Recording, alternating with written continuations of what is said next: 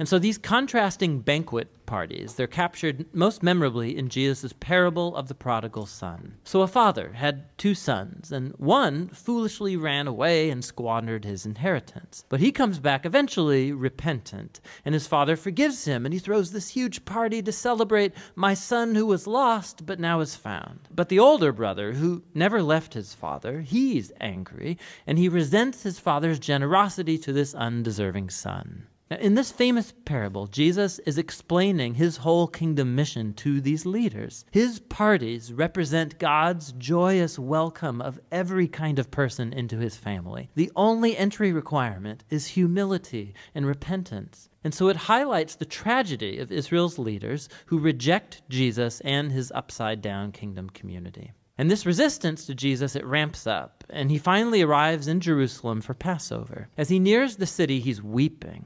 His disciples are hailing him as the messianic king, but Israel's leaders are denouncing him. And he knows that their rejection of his kingdom of peace is going to set Israel on a road of resistance and rebellion against the Roman Empire.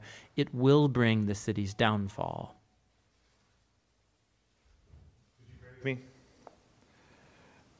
Heavenly Father, pour out your Holy Spirit on me and on all of us gathered here. Lord, take my words and make them yours. Take all of our thoughts and make them yours. And take our hearts and set them on fire for you.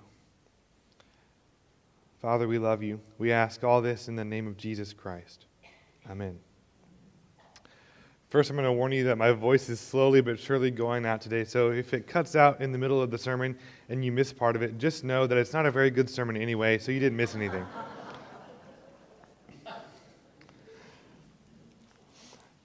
Second, I'm going to tell you, I'm not actually reading from the parable of the prodigal son. That video does set up some background, though, just in the idea of the, the resistance that Jesus is facing from the people around him in his day but also the resistance that his disciples are going to face later on. And that's going to be important to uh, what we are reading from, which is Luke 19, verses 11 through 26.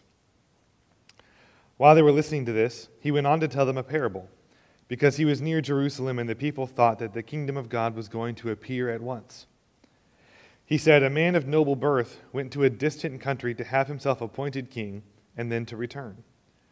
So he called ten of his servants and gave them ten minas. Put this money to work, he said, until I come back. But his subjects hated him and sent a delegation after him to say, We don't want this man to be our king. He was made king, however, and returned home. Then he sent for the servants to whom he had given the money in order to find out what they had gained with it. The first one came and said, Sir, your mina has earned ten more.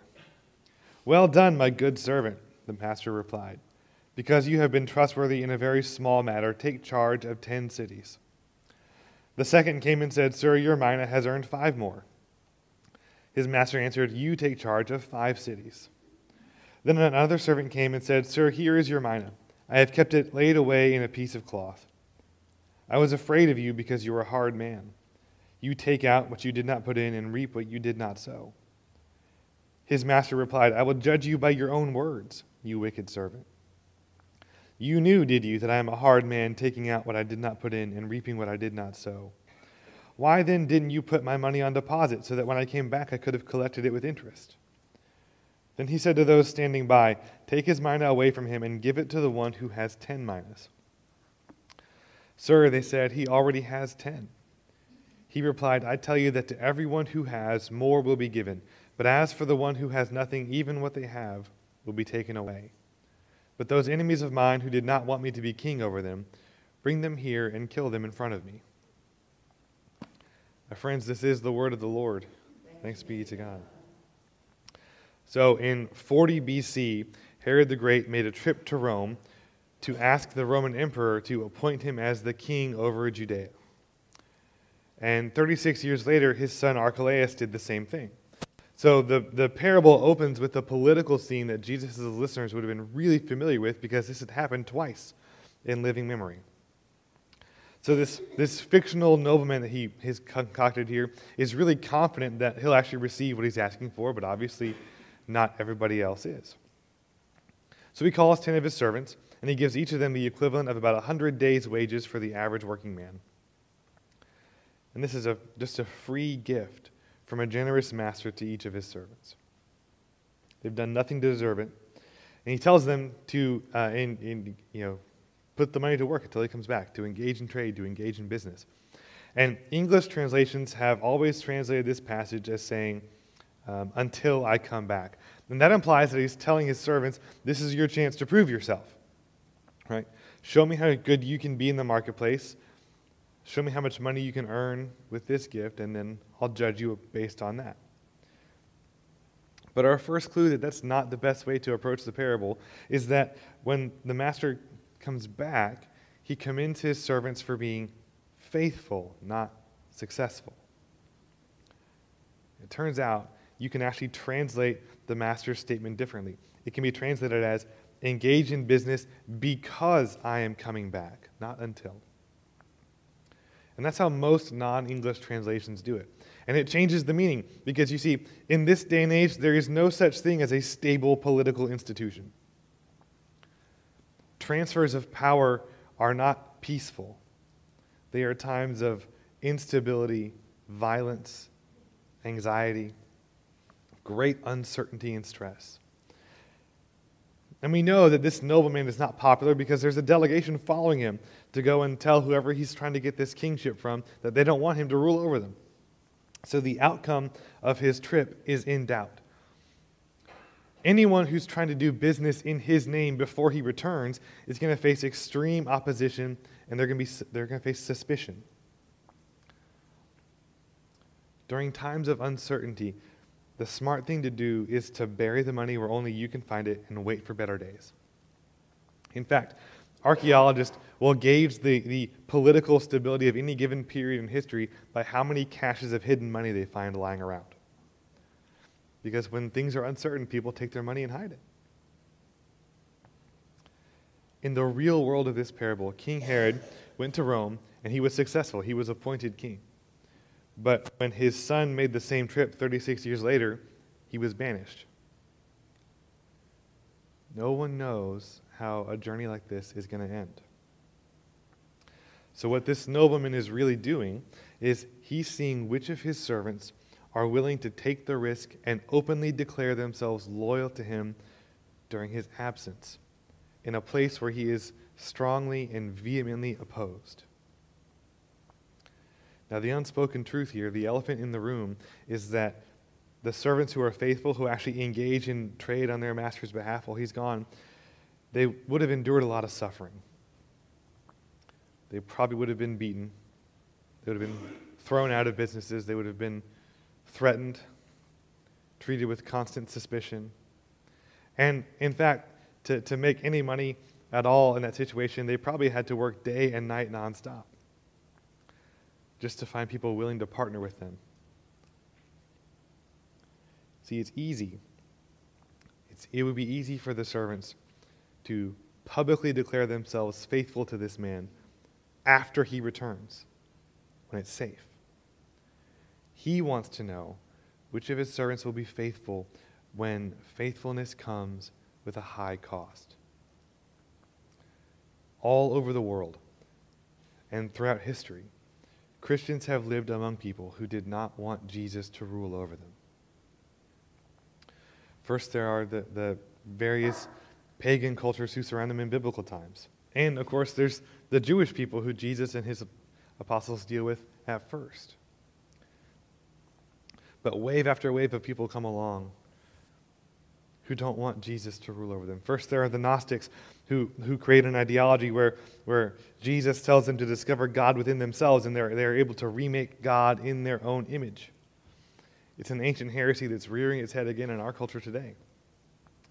Then there were the Docetists who uh, didn't like a word that became flesh, so they created a spiritual word who didn't challenge them so much and let them do more or less whatever they wanted as long as they kept themselves spiritually pure.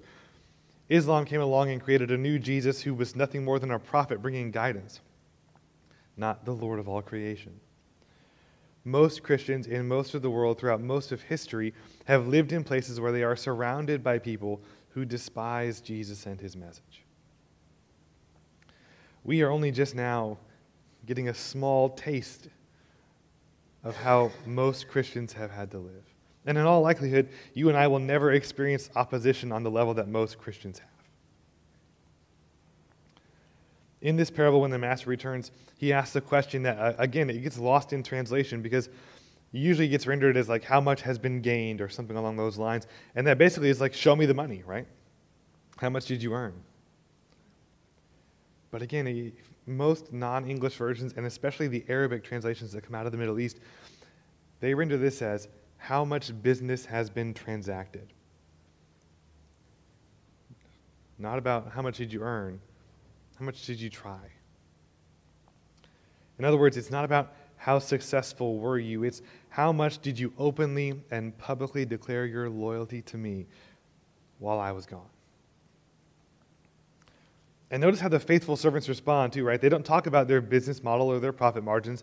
They tell the master, Your gift has produced this fruit.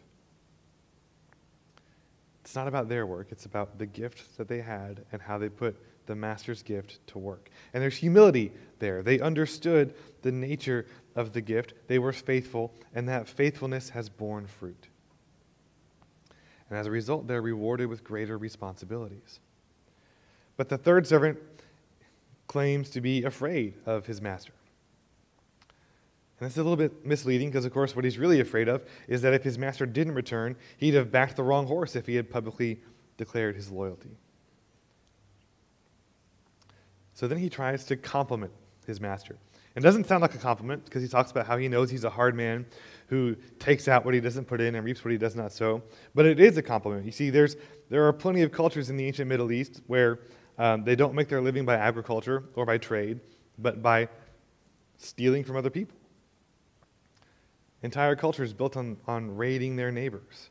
And you actually see echoes of that in the Old Testament. You see plenty of passages where uh, the, the Hebrews are plundering their neighbors and it's celebrated. There's even a story in ancient Jewish literature, not within the Bible, but just their sort of body of ancient literature, about King David that simultaneously describes him as a man who perfectly upholds the Torah, even as he is encouraging his Israelite followers to go and plunder all their neighbors because that is the best possible way to feed all the people of Israel.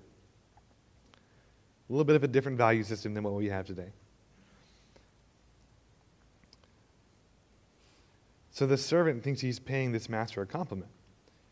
I mean, if his master is one of those people groups who make their living by raiding their neighbors, this would in fact be a compliment because in those cultures, the measure of a man is precisely by how much he can reap that he did not sow. But he's misjudged him. He's completely misjudged him. Because it turns out his master is not the chieftain of, of a raider clan or nomadic people who have to live that way. He's, he's a nobleman living in a, a settled community. This is an insult. And the faithful servants had no trouble understanding their master's nature, but this one misjudges him. And so his response is to effectively just leave him with the, the twisted, inaccurate view of who his master is. That's the judgment that's pronounced on him. You think that's who I am? Very well. I'm going to leave you with that view. The way we live influences how we see God. And so the overall point is this the one who responds to God's gifts with faithfulness receives greater gifts. The one who's unfaithful loses the gifts with which they began. And it's not talking really about material gifts so much as the things that we might call spiritual gifts. the things that, that you are given by God with which you can make a difference in the world. And so the parable concludes with a, a, statement commanding that the enemies of the master are to be killed, right? But you know what? We're not actually told if it happens. Jesus routinely stops telling his parables before he actually ends them. This parable doesn't have an ending. In other words, we learn what the master's enemies deserve, we don't learn what they actually receive. Wouldn't be the first time in the Bible that an order is given to kill someone that's not carried out. Remember, Abraham himself is ordered to kill his son until he's then ordered otherwise. Jesus doesn't tell us what the master's enemies receive, only what they deserve. We're left to kind of ponder the rest on our own. At the beginning of the parable, the master gave all his servants gifts that they didn't deserve or earn. And then when he returns, we see that he's even more generous to the faithful servants, right? He gives them greater rewards. But even with the unfaithful servant, he doesn't punish him, he doesn't fire him, he just takes back the gift he gave. So, three times in the story, the master demonstrates his generosity. So, even though he publicly pronounces judgment on those who opposed him, that's just the beginning of the proceedings. It's an opening statement, it's not the final word. We're left to wonder how someone who has already demonstrated his generosity three times will actually end up dealing with the people who oppose him so strongly. So, the way we live our lives affects how we see God, affects the lens through which we see Him, the way we understand His character. The unfaithful servant in this story had a, had a distorted view of his master, which led him to completely misjudge his character. And he wasn't unfaithful because of his distorted view, he was unfaithful because he refused to publicly declare his loyalty to a master who was absent while living in a world that opposed his master's rule. Because he's afraid. He's unwilling to risk anything for his master. And see, that is so often where we find ourselves. We're unwilling to risk ourselves for Jesus. We want to keep our heads down. We want to keep our faith in Jesus a private, personal matter so that nobody knows about it. And just to be clear, you can do this even if everybody knows you go to church because we've created a world in which you can go to church, you can be involved, and then you can still live your life just like everybody else. We've created a world where the church is just one of many charities, where it's just one of many social organizations, and being part of it doesn't really require anything from us other than maybe occasional giving, semi regular attendance, and lip service to the idea of a good and loving God. You see, when we live that way, when we insist on keeping our faith private and personal, we adopt a distorted, inaccurate vision of who God is. We begin to take the things that the world upholds as good and righteous and assume that these must be the things God values as well. Just like the unfaithful servant in the story misjudges who his master is, all because he was unfaithful from the start. But see, there is never, there is never any hint in the Bible, not one word anywhere in Scripture that suggests that our faith in God is meant to be a private, personal thing.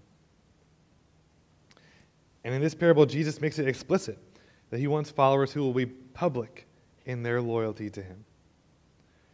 As he's talking to his disciples in this parable, he knows he's about to leave them. He's going to ascend to heaven after his resurrection. He's going to leave them in this world to carry on his work while waiting for him to return. And he knows that this world will oppose his rule. Jesus gives gifts to his disciples for them to use in his service. He knows he's ascending to heaven to be enthroned as the king of all creation. He anticipates returning in his own good time to deal with both the faithful and the unfaithful. And so he's given us all we need in order to be faithful servants. Our gifts, meaning our, our skills, our abilities, our, our natural talents, as well as things like our education and our wealth, and even our physical bodies, all are meant to be used for the service of God. And we will have to give an accounting for how we use them when He returns. The expectation that Jesus has for us is that we will demonstrate courageous public faithfulness to an unseen master in an environment where some will actively oppose his rule. And the reward for faithfulness is, is um, it's not like a big fancy mansion or a nice yacht, although I won't turn those down if someone offers. Um, it, it's, it's not an easy, comfortable life. It's not the sort of material blessings we tend to want. No, no. The reward for faithfulness is greater responsibility. That's the reward for faithfulness. Okay, you did well in this, now go do this. he who is faithful with a little will be rewarded with much. When we demonstrate our faithfulness, God entrusts us with greater responsibilities as disciples. Meanwhile, our unfaithfulness distorts our view of Jesus, but it seems that even in the midst of unfaithfulness, Jesus is gracious. The unfaithful servant loses the gift, but he's not punished. Jesus expects loyalty from his followers. Right? He knows that we'll face opposition because the world we live in will actively oppose his rule. And in his own good time, Jesus is coming back and he'll ask us to account for how we've used the gifts he's given us. And he's generous to the faithful, rewarding their faithfulness with increased responsibility. And he's generous to the unfaithful servant. He chooses not to punish the unfaithful servant in the parable.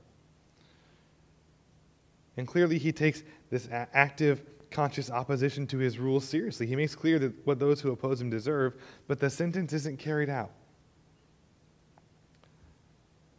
There's room there. There's room for the enemies of the Master to cast themselves on his mercy, to repent.